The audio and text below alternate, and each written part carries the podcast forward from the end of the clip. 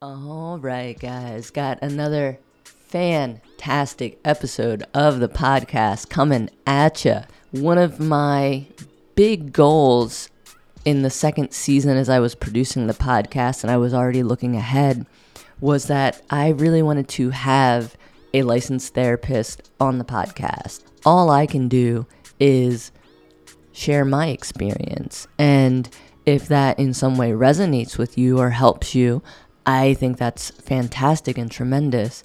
But I am not an expert in this, you know, and I will say that time and time again. I am navigating this just like anyone else uh, with a lot of help and, and support.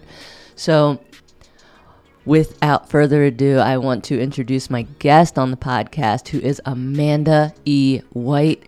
She is a licensed therapist. She calls herself a retired party girl.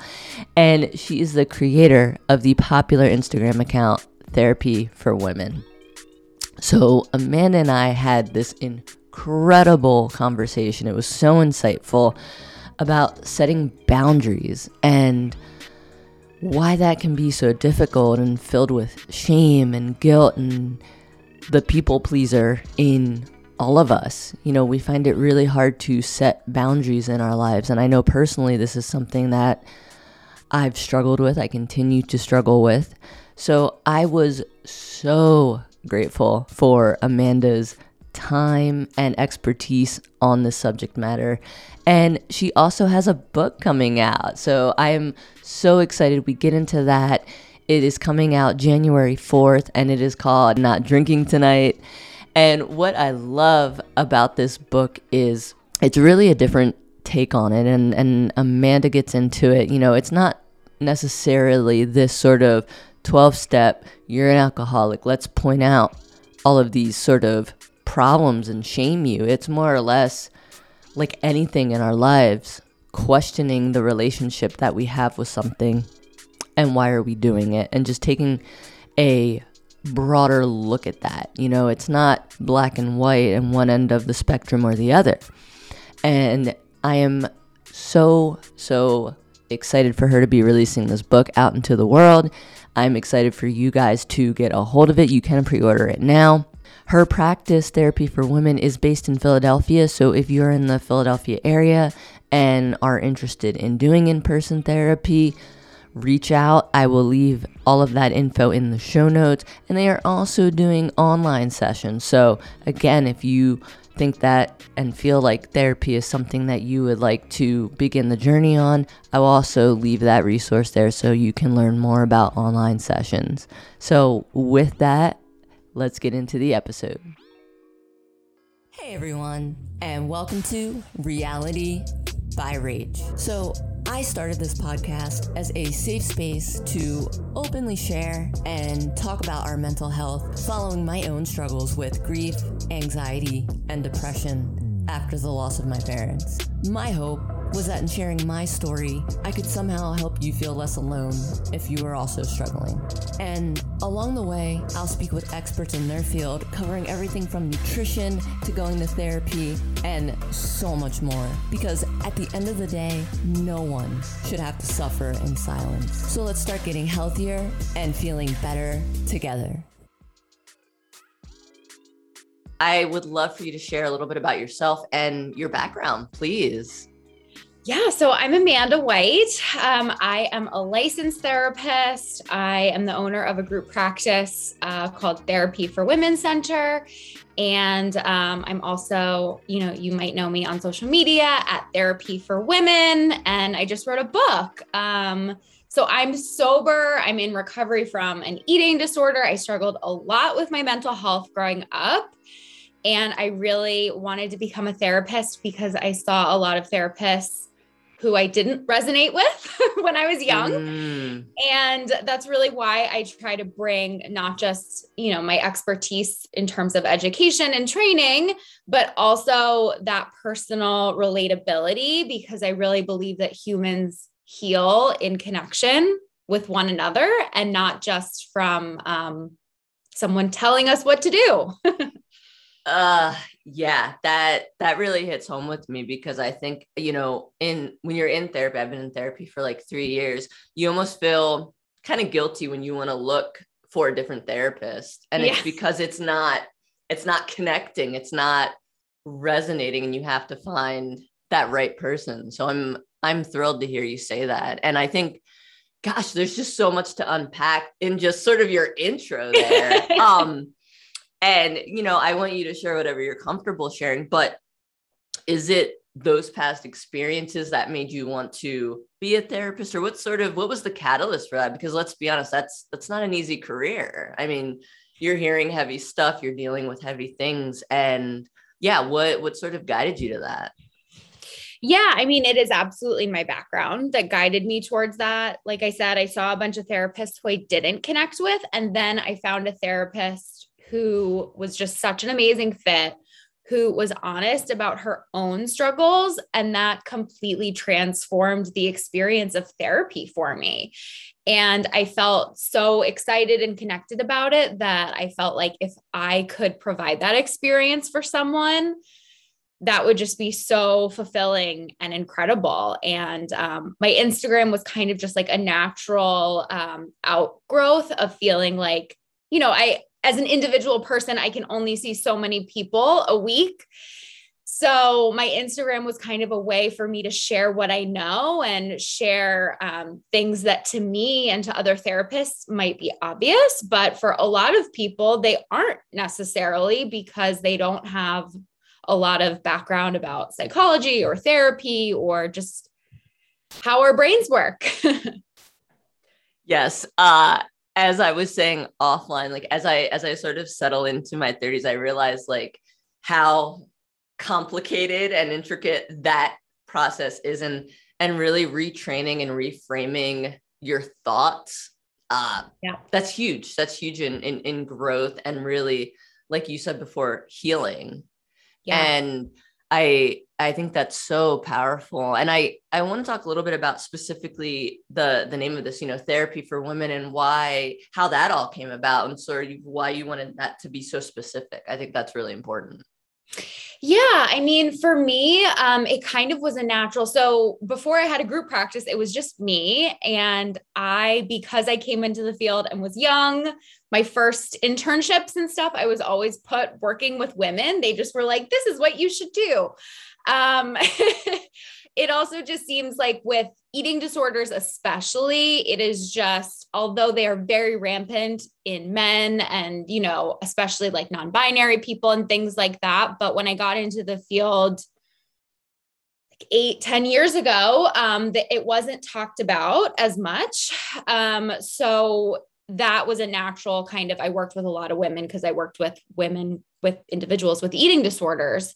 So when I kind of went out on my own to start a private practice, I loved working with women. I loved, um, I specifically love that overlap of um, women's issues that kind of becomes right that perfectionism, boundary issues, guilt, shame, maybe some eating disorder stuff, maybe addiction. And I was very frustrated when I was seeking therapy that I was often bounced around to different types of therapists who specialized in different things. Mm. And um, I really believe in looking at kind of uh, all those overlaps. And yeah. that kind of really allows you to see the whole person and sees how those different things interact with each other. Um, so yeah that's kind of what i specialize in in my clinical work is like that eating disorders co-addiction alcohol use trauma and all that overlap and then my practice became essentially just a natural progression of that where we have a lot of different therapists who specialize in different modalities who all work collaboratively together so that we can treat people holistically. Mm, i love that. I think there's so many puzzle pieces that kind of make us up and it's exactly what you said you know if we're seeing one person for this or maybe they're not as well versed in this certain area how are you supposed to understand the whole picture of yourself by having those conversations when you show up for therapy each week so I, exactly I, yeah. exactly and it's it's interesting right because as a therapist i can't specialize in everything of course. But if I specifically specialize, right? So it would be a lot if I said that I could treat everyone with all of these overlapping issues. And because I love the intersection, I was kind of like, well, I will niche, like niche down, you know, working with women, especially I work with, you know, millennial women or younger women. Mm. And then I can have more experience and spend more time instead of looking at how these things might occur differently in men, in other populations. I can look at this broader range and really help um, people, you know, who were younger women who kind of went through what I did. Mm, yeah, I, I think that's so important. And you hit you hit on so many things that, you know, particularly me as a an elder millennial, I really, yeah. I really resonate with. And this sort of idea of perfectionism and wanting to be a people pleaser and we have to do it all and show up for everything. And I think, you know, as I, I said when I started our conversation, you know, this idea of setting boundaries and mm-hmm. You talk a lot about that and you talk about it so eloquently. And I, I, I think it's so, it's so important, but I also think it's something that, again, like you said, particularly women we struggle with. Yeah. And I, I would just kind of love to have you, I guess that's kind of two parts. Like, why is it so difficult to set boundaries? Like, why do we feel that that guilt? And and how do we talk about? It? I guess the second part of that is how do we talk about setting boundaries or set those boundaries with people in our lives, ourselves even, and yeah. and do that in a way that doesn't feel harsh or like we're kind of coming at someone because i think personally i'll speak for myself you know i i struggle with that especially this time of year we're heading into the holidays and there's this family thing there's this friend thing there's this there's that and maybe you do really want to do it all but it's impossible so yeah. I, I would love for you to kind of speak to some of those things please absolutely well i think one thing that can help i remind clients is especially if we think about millennials and our parents, most of us were not raised with parents who went to therapy or therapy was normal or mental health was talked about. Um, if we think about, if we put it into perspective, I mean, like the field of therapy, counseling didn't even really become a thing until about the 1950s. Before that, it was more in terms of people had severe mental illness I mean, to put it in perspective, if you think about how much um, our culture is reflected just in like diagnoses uh, that exist, right? You can uh, you can see what the cultural values are. I mean, yeah. homosexuality was literally listed as uh, a mental health disorder until the 70s, which is insane. Unbelievable. Yes. So sometimes I say that just to orient ourselves in yeah, our yeah. parents most of our parents were raised during that time when therapy was just becoming a thing or before.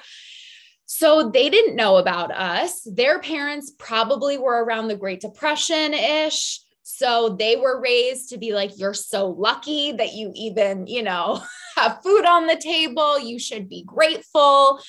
If you're not, you know, if you have your basic needs met, you should be happy. Um, yes. we also didn't even know that the brain could change that much until like, you know, the, the 21st century, which is really wild.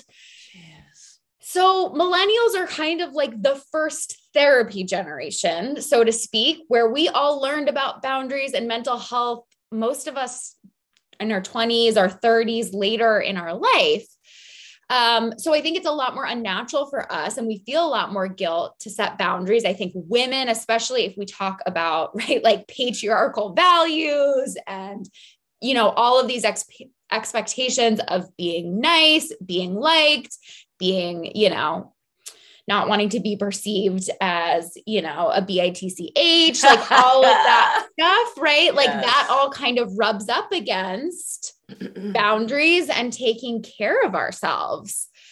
Um, so that definitely impacts guilt, where I've just been seeing younger generations who have been, you know, like if you think about the generations that have been in therapy that are much more well versed with mental health, um, they have a lot less guilt for sure, just because it's kind of normal to them.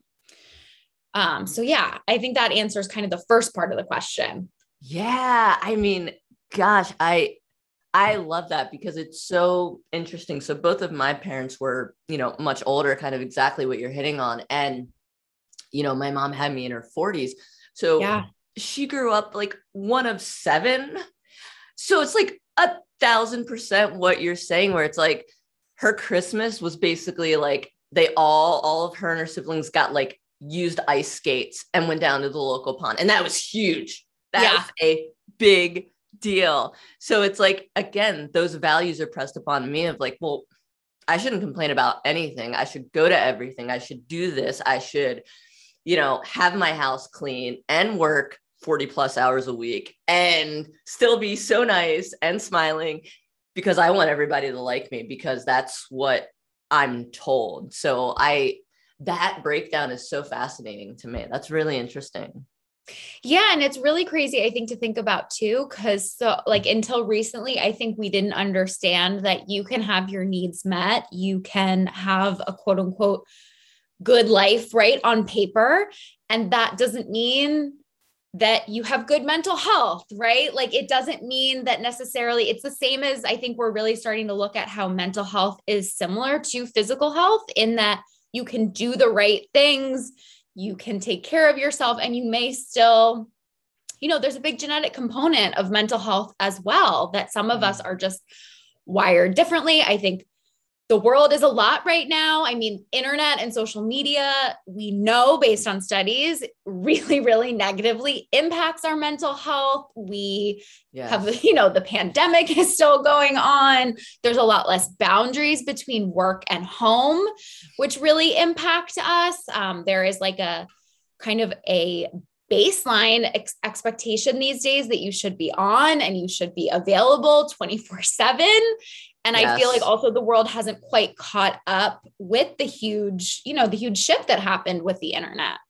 Mm, yeah, I I agree, and I I think the other interesting point to your previous statements is sort of this idea of we're this generation of sort of quote unquote therapy kids, right? Yeah. It, but I sometimes still struggle with. I feel like we don't we still don't talk about it though. There's yeah. still a lot of shame around that despite us making so much progress it feels like. And i find that so interesting that you say like i because i do agree with you. I, I would say this is probably the biggest generation that has taken the step to focus on their mental health but it still feels like there's shame or especially take it a step further like i i never want to talk about oh well i take an antidepressant. Yeah. Whoa hold on. Then there's yeah. something really really wrong with me then, right? Like therapy, yep. okay. Antidepressant. Right. Oh no, that's another step. No, no, no. So I guess I'm curious. Do you, as as a professional in this field, do you see that sort of stigma starting to lift? Do you think, obviously, there, I'm sure there's more work to be done in that, but I'd be curious to hear your thoughts on that.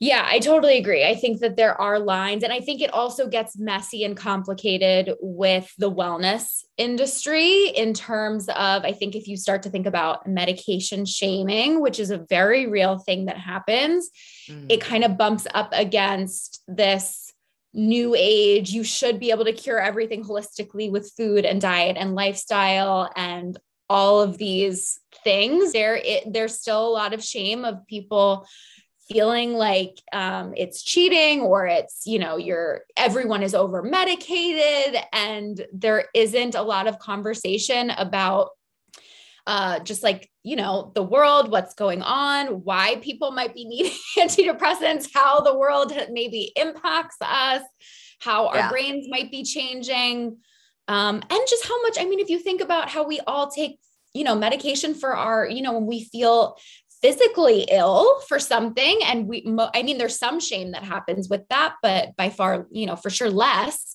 yeah absolutely. i think my goal and my hope is really like that we're changing and i hope to see us talk about mental health in the same way that we talk about physical health where you can like i think there should be you know obviously this gets into a whole nother issue but like mental health care and people should be able to go to a therapist in the same way that they can go to a doctor. You don't need to have a problem or have a specific diagnosis to be able to um, see, you know, a therapist would be amazing. All of those types of things I would like to see normalized for sure. Oh my God. I mean, preach a thousand, a thousand percent. I think so much this connection of of the mind and body and i think so many physical things particularly like an, our, our gut health and yep.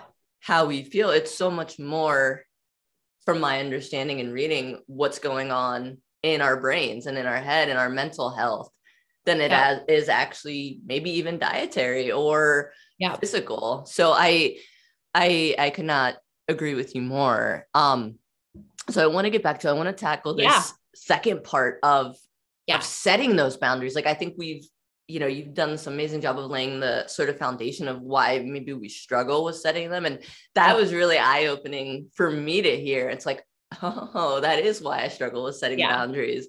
So what what steps do we take? Where do I start, Amanda? I am yes. lost. Please, please help. so I think one of the hardest things is people often want to change their mindset before they take action. They feel like as soon as I don't feel guilty about setting boundaries, as soon as I work through this guilt, then I will set the boundary, but I need to work through this guilt first. Mm. And the truth is, with something that is like an action oriented thing, we have to take the step first. We can take a small step, but we have to take some type of action first. And then it will be easier for our mind to follow. So, mm. I mean, I think obviously the first step would be identifying potentially what boundaries you would like to set um, so it can be helpful to orient ourselves in there are kind of six different categories of boundaries where we might be interested in setting them. There are um, physical boundaries, which refer to kind of our physical space, whether we shake hands with someone, how close we'll be to someone, you know, especially in like the COVID area. I think that can be something that's important. Um, there's material boundaries, which would be, you know, things that we have, whether we lend things, whether we borrow things, um, stuff like that. Um, then there's sexual boundaries, which would be how you conduct yourself dating with a sexual partner, all of those types of things.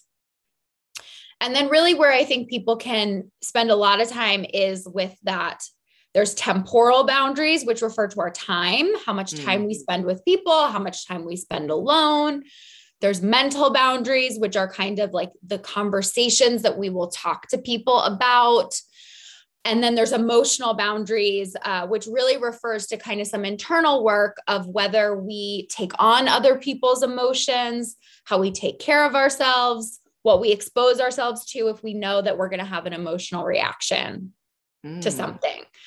So, like I said, the last three are typically the ones where we want to they can be kind of the most complicated and take some time. So I would recommend for someone starting thinking about those categories and thinking about I mean, what would they what kind of boundaries would they like to set that they feel like they can't?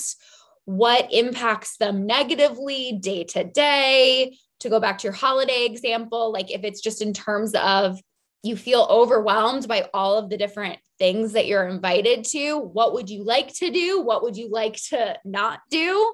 Mm. um, and then we can talk about how to actually set the boundaries but we kind of have to know which ones we want first. Uh, i love that. And i think i think that comes to that sort of relation to physical health right? Mm-hmm. and sort of with you know with the new year coming too i always think of like new year new me and it's like everything okay it's it's no sugar it's yes. you know i'm gonna go to the gym and it's so interesting for your take to hear your take on that because it's sort of the same thing like we can't just do everything again at once like you can't right. just fix these boundary issues that almost i feel like aren't even our fault really. Yeah absolutely Absolutely.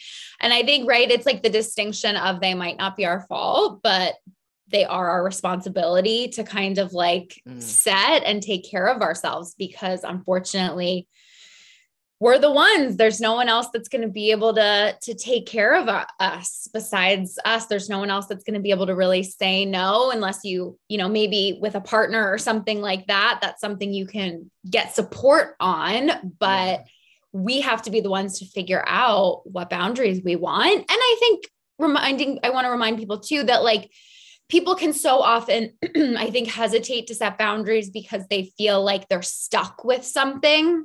Mm. Like I set this boundary and then I'm committing and I can't change my mind. And boundaries are going to be something that you have to continuously work on. Like they're always going to, there's always going to be some boundary negotiation that happens. There's going to be some resetting of boundaries that happens. A lot of the work of boundaries isn't even the initial setting of boundaries, it's like the maintaining of boundaries over time. Mm, that's fascinating because I think for for me personally, it's like I go through setting boundaries, but also putting walls up, and I think those yeah. are yeah, like that. That's what I love that you kind of talk about that. That those things can fluctuate over yeah. time because maybe initially you're putting that boundary up as a wall. Yeah. And maybe it's not actually for you in that scenario a healthy boundary and you're yep. just sort of walling yourself off off from something but then we can go ahead and like make progress and adjust that in the future when that feels right which is absolutely and i really like to use the metaphor so there's also we're always looking for kind of a middle ground with healthy boundaries mm-hmm. if that person is someone we want in our life who gives us respect and stuff like that Obviously, if it's someone who doesn't listen to your boundaries, ne- really negatively impacts your mental health, you have a really unhealthy relationship with them, you might need a really firm boundary with them. And that is appropriate. Mm-hmm. But to kind of physicalize this, I really love metaphors and I talk about boundaries like doors. And a door, I try to say, like, right, a door is different than a wall because someone can come in and out of a door. A rigid boundary would be like a solid wood door. It's very solid. There isn't wiggle room. There isn't flexibility. There are certain times where you let someone in and then you let them out. Mm. Where ideally we're kind of looking for more of a, a screen door right? That like filters in and keeps things out. We you know it lets in fresh air but it keeps out bugs and other things. And then where that. people can fall into what gets confusing is people can also end up with like porous boundaries, they're called, where they kind of are these like holes in a wood door, so to speak, mm-hmm. where someone's trying to figure out that healthy boundary. But that's where like people pleasing can come in, where all of a sudden we have this hole in our door where like, you know, bugs and whatever rushes in and and then we can overreact and try to be more solid so we kind of fluctuate sometimes with that porous boundary oh, and um, that's where i try to teach the goal is and i talk a lot on my instagram too because i think people can be overly rigid with their boundaries in mm. addition to being not you know not rigid enough um, so sometimes i say you know, some of us need to work on having more firm boundaries. Some of us need to work on having a little bit more flexible boundaries depending on the person and the situation. Yeah, I love that. And I love that you brought up your account on social media. And of course, I'll I'll put that in the show notes because what I love about what you do there is you'll put up these posts and it'll be, you know, five, six, sometimes more examples of how to address those boundaries. Um, yeah and I, I think that's so helpful, especially again this time of year. But of course, you can take that information and carry that with you. You know, it's a lifelong thing and and a journey with setting those boundaries. But it's like, you know, you give certain ways to address things and it can be very firm statements to sort of like you said sort of walking it back a little bit where you don't have to be as firm with your with your words and and I, I i love that and i really uh resonate with that because particularly as as a a woman of color i relate to that about yeah. talking about diversity and inclusion you know yeah. in in the workplace and there's certain ways that you can navigate that and there's times where you do have to be very firm like no this cannot happen as opposed to okay i'm going to give this person grace or i'm going to address this in a certain way that I think can make both of us feel more comfortable.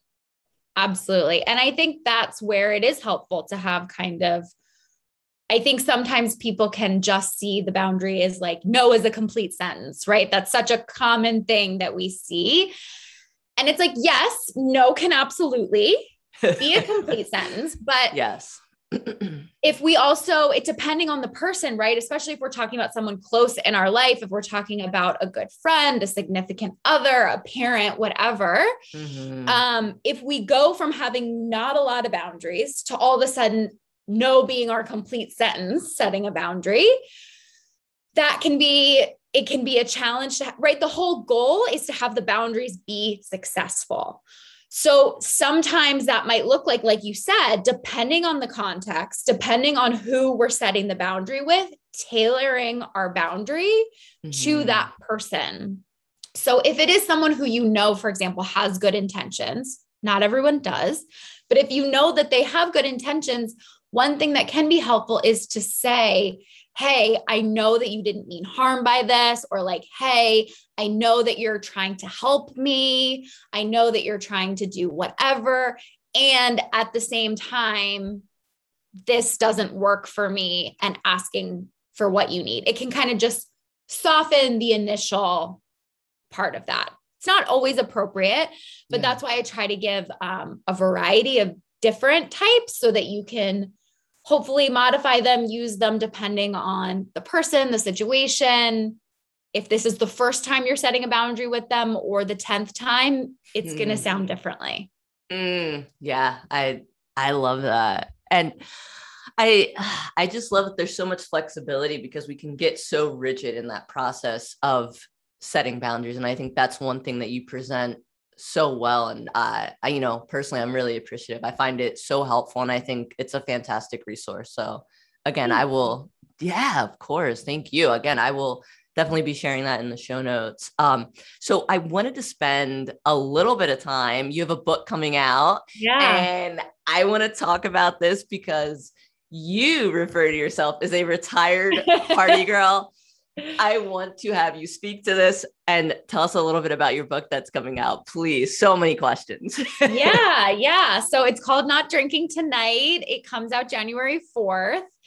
And um, I'm really excited because there are so many amazing, you know, um, memoirs out there. There are such great resources, but I didn't see a lot. I didn't see any books that have been written by a therapist that aren't extremely clinical.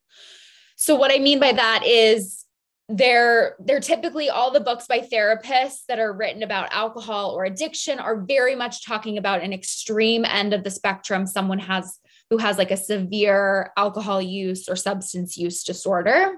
Mm-hmm. And that wasn't my story. Where, I mean, when I stopped drinking, people in my life told me that I should keep drinking. Um, no one thought that I had a problem. When I told my parents I was an alcoholic, they said that I was overreacting. they said wow that, yeah they said i should keep drinking um, because they thought that i wouldn't be able to like have friends or get married ever this is this is blowing my mind right now yeah oh my god and it's actually a common thing that can happen when someone questions their relationship with alcohol it often becomes this odd dynamic of the person they're telling ends up making it about themselves and they say well why are you not drinking? Because I drink more than you and I don't need to stop drinking. I don't have a problem. Mm-hmm. And it's not about that person, right? It's actually, you know, um, and I really believe that anyone should be able to question their relationship with alcohol for any reason, regardless. They don't, they shouldn't have to call themselves an alcoholic or admit to having a quote unquote problem mm-hmm. to be mm-hmm. able to just explore this. Like I talk in my book about, like I said, I specialize also in eating disorders. And there's a really great term within eating disorders where people can recognize they may have disordered eating, but mm. it doesn't mean that they have an eating disorder. And it's kind mm. of a place mm. where we can explore. And I think a lot of us can recognize that we may fall into some disordered eating stuff once in a while, or we have in the past, or whatever. Yeah. Where there isn't like a term for that. So I talk in my book about the term disordered drinking and how I think a lot of us, right, especially if we went to college, we may have fallen into some patterns of some disordered drinking where we were drinking in a way that wasn't healthy, that wasn't serving us. It doesn't mean that we're an alcoholic or need to quit drinking completely necessarily. But just like we can question anything else without calling it a problem, you know, when someone says they're going to stop smoking cigarettes, no one is like, why? Are you addicted to cigarettes? Are you a cigaretteaholic? Right? Like, it's just like, great. I'm glad you're doing something for your health. And I, I wrote this book so that you don't like really to try to move the needle on my whole point is I think anyone at any time should be able to ask the question Is my life better without alcohol? and explore that in a non stigmatizing way. Mm, I I love that because to to your point, it feels like whenever the idea of consuming alcohol is brought up, it's it's one end of the spectrum or the other. It's so very black and white. It's either yeah. you need to go to a 12 step program or the complete opposite where it's like what what are you talking about? Why are you not yep. drinking? That's so goofy. You only have like two drinks a week. That's ridiculous. Exactly. So I, I i find that super interesting and i'd, I'd love to if you're comfortable sharing. Where yeah. where was that shift for you where you kind of started to question that? Because of course i can relate. Like i one of my great friends went to Penn State and yeah. Oh my God, like going up there and just having a great time and being goofy yeah. and all those things. So I think we can all relate, especially, you know, women in their 30s to being retired party girls. So yeah. I, you know, I don't question that. And I feel like you likely yeah. didn't either. But yeah, where where was kind of that shift where you even just wanted to question your relationship with alcohol? Yeah. So, I mean, for me, I definitely fell on the spectrum of after college, I just kind of kept drinking more. And it felt like everyone kind of had bounced, like had settled a little bit. And I kept drinking. And it started getting to the point where I was drinking to kind of deal with feeling sad about being lonely, um, my eat like I said, I had an eating disorder. So my eating disorder and the alcohol would kind of coexist and not be great together. Mm. Um, and I realized that when I tried to cut back, it wasn't working for me. So like I would try to cut back a little bit and I would always kind of end up drinking again. And really for me the biggest thing was I hated who I was when I was out partying. Like I did things that were just super against my values. I would like you know, I would get into big fights with my friends. I would disappear from the bar. I um, would, you know, like sleep with people that I didn't want to when I said I wasn't going to go out on another date, whatever. Mm. And I was mm. just so sick of breaking all of these promises to myself and to other people. So, um, that yeah and essentially like the last night i drank i like was really really upset because i um did all of that and then i was actually a yoga teacher at the time and i taught yoga totally drunk the next morning like i taught yoga at 6 a.m and i had gone out the night before and i was still drunk in the morning and that was i mean yoga at that time was like the most important thing in my life i was a yoga teacher and i was mm. just like this is crazy and I was also in school to be a therapist. And I was like, I'm not going to be able to be a therapist if I keep doing this. So not everyone has to have obviously there are stories that are more, you know, extreme than mine and there are people with less and that's kind of where in the book I have you know a chapter dedicated to some different signs and questions and my whole goal of the book is we never really have an honest conversation about alcohol and my whole goal of the book is to give people that like informed consent so that mm. I'm not saying you have to stop drinking or you should stop drinking. I'm giving examples. I'm weaving in stories based on cases and women that I've worked with in my, you know, clinical work. And I'm also giving a lot of prompts and, um, you know, uh, journal entries and exercises so that the person who's reading the book can evaluate it for themselves. I love that because what you're speaking to is just your own personal relationship with yourself and alcohol and those promises to yourself and sort of just questioning is it getting in the way of things yeah. I'm trying to achieve and exactly. that that's I think so important and and thank you for sharing all of that those yeah. I don't think are obviously things we just kind of put out there in the world and it's very vulnerable and I'm thank you I appreciate that So yeah, yeah, absolutely. And that's kind of right. Like my whole thing is that um I think that in terms of with the book and everything, all the work that I try to do is all of this stuff. I really talk about in the book how a lot of us weren't parented like in the same way that maybe we might need some reparenting right now. Not because our parents weren't amazing parents, but based on the context that we talked about, most of us didn't learn from our parents how to set boundaries, how to take care of our emotions, like how to sit with an emotion, how to engage in real self care that isn't like, you know, uh, bath bombs and spending money, right? yeah. so the whole like a you know a whole part of the book the whole second section of the book is really on reparenting and stuff so that you can actually build those healthy skills so that you don't have to use alcohol to be able to have fun or take care of yourself or fill in the gaps of maybe um, where you haven't learned how to take care of your mental health. Mm. And I think a lot of us use alcohol as that, you know, it helps us feel more comfortable in social situations. It helps us celebrate. It helps us have a hard day. And if we can actually develop the skills to do that ourselves, alcohol will play a smaller role in our lives. I uh, I love everything about that because it's so uh it's so true that that again relationship and even that I was thinking about that when I was gonna talk to you and I was sort of looking societally at how alcohol is portrayed right? Like yep. and I think for our generation that is what resonates with so much of us is oh well that's that's just how you have fun and we yeah. don't we don't question it. And it's not a, it's like you said it's not a bad thing. It's just sort of what's going on around yeah. us. I mean think of every popular movie we saw when we were growing up. Or yeah again it's it's how you celebrate. It's any movie you say oh i've had a i've had a tough day. Right. Let yes. me pour a drink. And again though I, I i love i love your approach to to this. So again it just comes back to questioning that relationship. And again, it's not a hard stop like anything else in our lives. I don't think it's one of those things where it necessarily has to be one thing or the other. But yeah. I think ultimately, it feels like what you're presenting in the book is just how do you take care of yourself better? Exactly. The book comes out January 4th. It's available for pre order everywhere books are sold. It's available in Kindle version, audiobook, all of that stuff.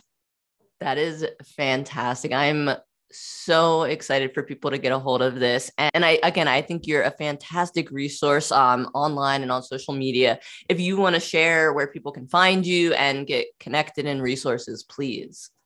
Yes, you can find me on Instagram at Therapy for Women. And then, yeah, if you're interested in the book, my website has a lot of details. My website is Amanda E. White dot com. And if you're interested in therapy at my practice it's therapyforwomencenter.com now is this all in person or are you doing any online uh, we do we sessions? do a ton of virtual stuff. We actually have therapists licensed in 18 states now. Um, so while our in-person offices are only based in philly um, we have licensed therapists who serve clients across the country Fantastic, Amanda. Well, I again, I love what you're doing. I love your approach, and I'm just so appreciative that you took time out today. So, thank you. Absolutely, I loved chatting with you, Rachel. Guys, that is it for the episode. As always, thank you so much for listening. I am so grateful. If you like what you're hearing, go ahead and hit that subscribe button over on Apple Podcasts, Spotify, wherever you get your podcast. I am so grateful for your time and attention. And as always, for getting your dose of reality. I'll catch you in the next one.